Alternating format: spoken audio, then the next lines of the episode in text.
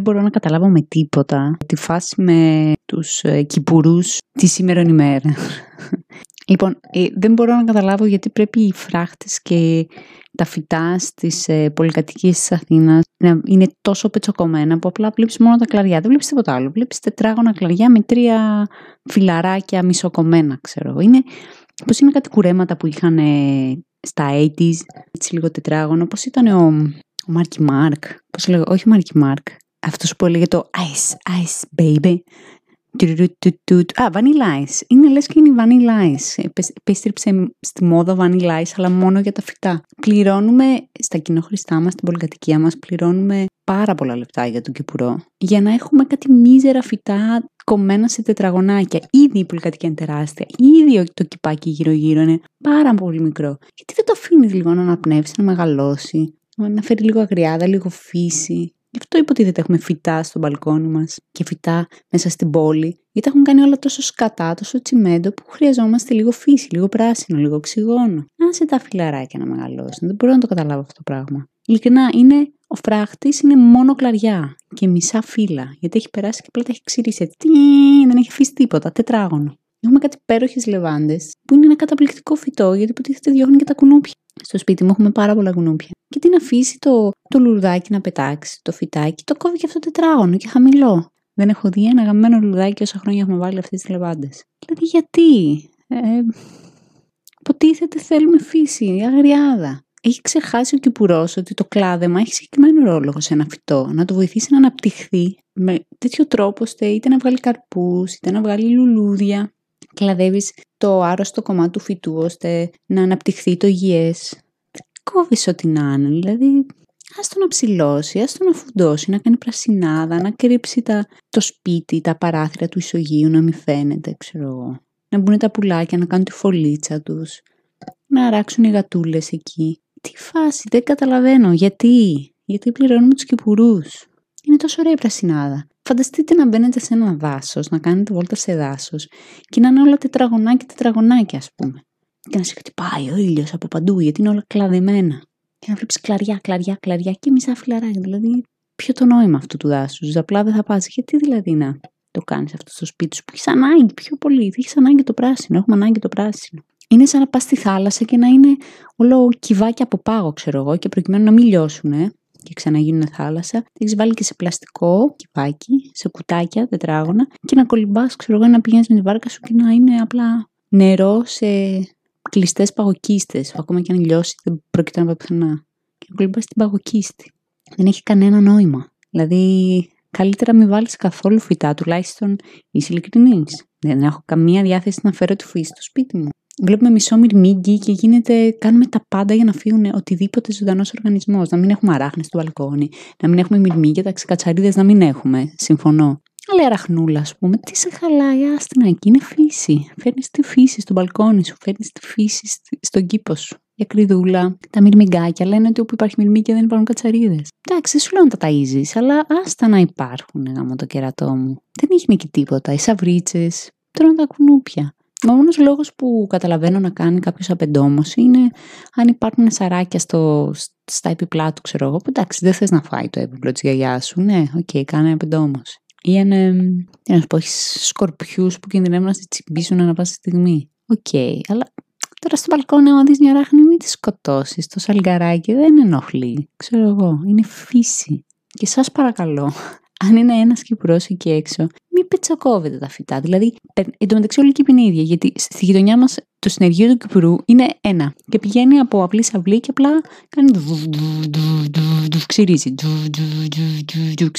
Και συνεχίζει. Και ένας δρόμος με μίζερα ξύλινα κουτάκια με μισό φύλλο από εδώ και από εκεί. Το συχαίνω με αυτό το πράγμα. Δηλαδή, αν ποτέ έχω κήπο, θα το αφήσω αγριάδα full. Και δεν με νοιάζει αν έχει έντομα μέσα, δεν με νοιάζει αν έχει κουνούπια. Έχω κάτι φίλους, είναι βιολόγοι και πάω στο σπίτι τους και έχουν έναν απίστευτο άγριο κήπο. Που άμα μπεις μέσα δεν μπαίνει το φως και είναι πραγματικά φύση, είναι ζούγκλα. Βλέπεις οι γάτες τους, γουστάρουνε ρε παιδί μου, αράζουνε. Υπάρχει σκιά, υπάρχει δροσιά, υπάρχει ιδιωτικότητα ενώ είναι στο ισόγειο, γιατί κανείς δεν μπορεί να την γίνεται πίσω από αυτόν τον κήπο. Είναι υπέροχο. Αν θέλεις κάτι καθαρό, τι να σου πω, βάλε μάρμαρα, Βάλε μια γλάστρα με 2-3 λουλουδάκια, αν θέλεις λίγο χρώμα. Αλλά τώρα τι το βάζεις το φυτό και πληρώνεις για να μην αφήνουν τίποτα. Δηλαδή, είναι σαν να πληρώνεις, ας πούμε, το γιατρό να σου κάνει αισθητική αποκατάσταση στη μούρη, ξέρω εγώ. Και αυτός απλά βλέπει, ας πούμε, έχεις ένα σπυρί στη μύτη, σου κόβει τη μύτη. Τα αυτιά είναι πεταχτά, σου κόβει τα αυτιά. Το μαλλί, ξέρω εγώ, είναι έτσι. Ξύρισε το όλο. Χωρίς να σε ρωτήσει, έτσι. Πάρτα. Σαν την ιστορία του χειρουργού που μένει ένα τετραγωνάκι από την τύπισσα, ξέρω εγώ. Αυτό είναι spoiler. Ίσως θα το κόψω. Χρειαζόμαστε κυπουρούς σε αυτή τη χώρα. Αληθινούς κυπουρούς. Τους κυπουρούς που έχουν την ψαλίδα και κόβουν τα κίτρινα φύλλα, τα άρρωστα φύλλα, τα κλαδιά που έχουν προσβληθεί, που ποτίζουν με το λαστιχάκι τους, το χώμα, ένα-ένα τα δεντράκια. Ναι. Συχαίνω με τα κυπαρίσια βίδες, που είναι ένα πράγμα, σου φέρνει και καλά ένα κυπαρίσι, το οποίο για κάποιο λόγο το έχουν κουρέψει έτσι και είναι στριφογυριστό, το οποίο δεν είναι φυσιολογικό. Μπορώ να το δεχτώ μόνο αν έχει γίνει από τη φύση αυτό το πράγμα. Είναι σαν να γεννιέται επίτηδες ένας άνθρωπος με κάποια ανομαλία. Άλλο να γεννηθεί ένα παιδί, ένας άνθρωπος με 4 πόδια ή 2 siamay. Προφανώς θα το δεχτείς, θα πεις ότι και αυτό είναι σωστό να προσπαθήσεις να το βοηθήσεις, να συμμετέχεις στην κοινωνία και να έχεις μια κανονική ζωή. Προφανώς, αλλά δεν θα γεννάς επίτηδες παιδιά με 4 πόδια, επειδή είναι περίεργο και ιδιαίτερο. Δεν είναι σωστό. Είναι σαν να κοροϊδεύουμε λίγο τη φύση. Κάνουμε ενέσεις αρρωστημένων ιδεών στη φύση. Δηλαδή έχουμε τόσο όμορφα δάση και τα ξυλώνουμε και μέσα στην πόλη χτίζουμε κουτάκια από ό,τι να είναι πράγμα και λέμε την φύση. Είναι πολύ, πολύ καταπιστικό. Έτσι το δεν ξέρω, νιώθω ότι είναι πολύ μίζερο, αποστηρωμένο. Αντί να αφήνουμε τη φύση να έρχεται σε εμάς και να δίνει λίγο από το χώμα της και λίγο από το οξυγόνο της και από την ελευθερία που έχει στη φύση. Η φύση είναι κάτι ελεύθερο, κάτι αναρχικό, μεγαλώνει όπως θέλει. Το ένα δέντρο πάνω από το άλλο εξαρτιέται, τα ζώα όλα είναι μαζί σε αρμονία ή δυσαρμονία. Είναι πολύ ωραίο αυτό το πράγμα της φύσης, αυτή η αγριάδα. Και εμείς πάμε και βάζουμε την αποστήρωση μέσα στη φύση. Πάμε στα πάρκα και είναι λουλουδάκι, λουλουδάκι, λουλουδάκι, μιζέριες κάτω. Γκαζόν. Γιατί να έχει γκαζόν? Το γκαζόν θέλει πάρα πολύ νερό. Ποτίθεται ο κόσμος, υπάρχει λειψιδρία. Γιατί να ποτίζεις τον γκαζόν? Το οποίο είναι τόσο ευαίσθητο που δεν πρέπει να το πατάς κιόλας. Δεν υπάρχει πιο ωραίο πράγμα από το να περπατάς πάνω σε χορτάρι. Από την άλλη, αν δεν κάνεις τίποτα, δηλαδή στο κτήμα της γιαγιάς μου όταν πηγαίνουμε την Άνοιξη, κάθεται, δεν ασχολείται κανείς με το χώμα. Έχει τις ξυνήθρες, έχει ρόκα άγρια, έχει χορτάρια, ό,τι να είναι, και περπατάς ξυπόλυτος. Και είναι μαγεία, δεν υπάρχει πιο ωραίο πράγμα να το περπατάς ξυπόλυτος σε αγριόχορτα και σε χώμα. Έχει και τα εντομάκια, τα παρατηρούν τα παιδιά, ξέρω εγώ.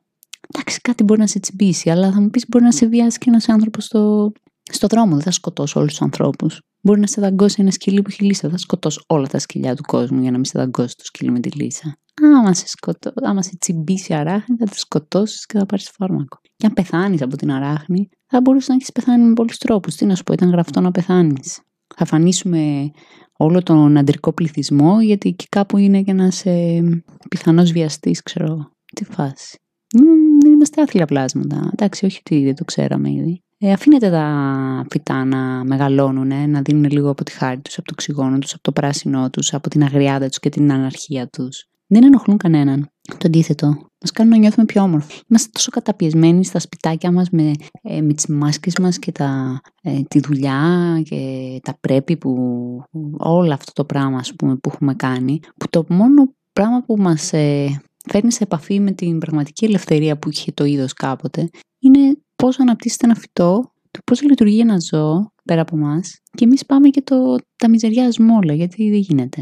Δεν ταιριάζει με το κομπλεξιμό μας και την αποστήρωσή μας, άρα ας τα κάνουμε όλα κομπλεξικά και αποστηρωμένα. Ας βάλουμε φουστανάκια στα σκυλιά, ας τους βάψουμε ροζ στις φουντίτσες. Εντάξει. Ας κόψουμε τα νύχια στις γάτες. Υπάρχει κόσμος που βγάζει τα νύχια και κόβει τα νύχια από τις γάτες. Μην το κάνετε αυτό. Μια μέρα η γάτα σας θα χαθεί κατά λάθος και θα της επιτεθεί μια άλλη γάτα ή ακόμη χειρότερα ένας σκύλος ή κανένας μαλάκας άνθρωπος και δεν θα έχει τίποτα να μηνθεί, τίποτα. Είναι σαν να της δένετε τα χέρια. Σαν να δένετε στα παιδιά σας τα χέρια και τα πόδια όταν τα αφήνετε να βγαίνουν έξω. Δεν μπορείς να στερείς το όπλο, τη φύση ενός ζώου που είναι ο φυσικός τρόπος να μείνετε. Θυμώνω πάρα πολύ όταν βλέπω έτσι κουρεμένους θάμνους, τετράγωνους. Στενοχωριέμαι πάρα πολύ όταν πηγαίνω σπίτι και βλέπω αυτό το πράγμα.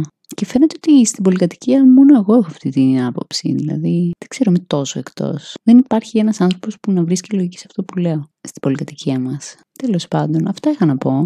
Ίσως όντως με ηλίθεια και αυτή είναι η κρίση μου. Αν συμφωνείτε. Εντάξει, μου αρέσει να βλέπω comments από κάτω. Θέλω να στείλω και πολλά φιλιά στη Γιώτα, τη φίλη μου από το Improv, που τη γνώρισα στο Zoom, που στηρίζει πάρα πολύ και γράφει σχόλια και αναπαράγει τα βίντεό μου, τα βάζει στη σελίδα της και έρχεται και βλέπει και στα open mic, πολύ θεά, και στο Τσουφάκο, που και αυτός έτσι κάνει interaction και παρακολουθεί. Και σε όλους εσάς που παρακολουθείτε, φιλάκια πολλά και μην κλαδεύετε ασύστολα τα φυτά σας. Να τα αφήνετε να αναπτύσσονται. Και αν να τα κλαδεύετε, να τα κλαδεύετε έτσι ώστε να τα βοηθάτε να ψηλώνουν, να φουντώνουν, να μην αρρωσταίνουν. Όχι για να γίνονται κυβάκια. Αυτά, φιλάκια πολλά.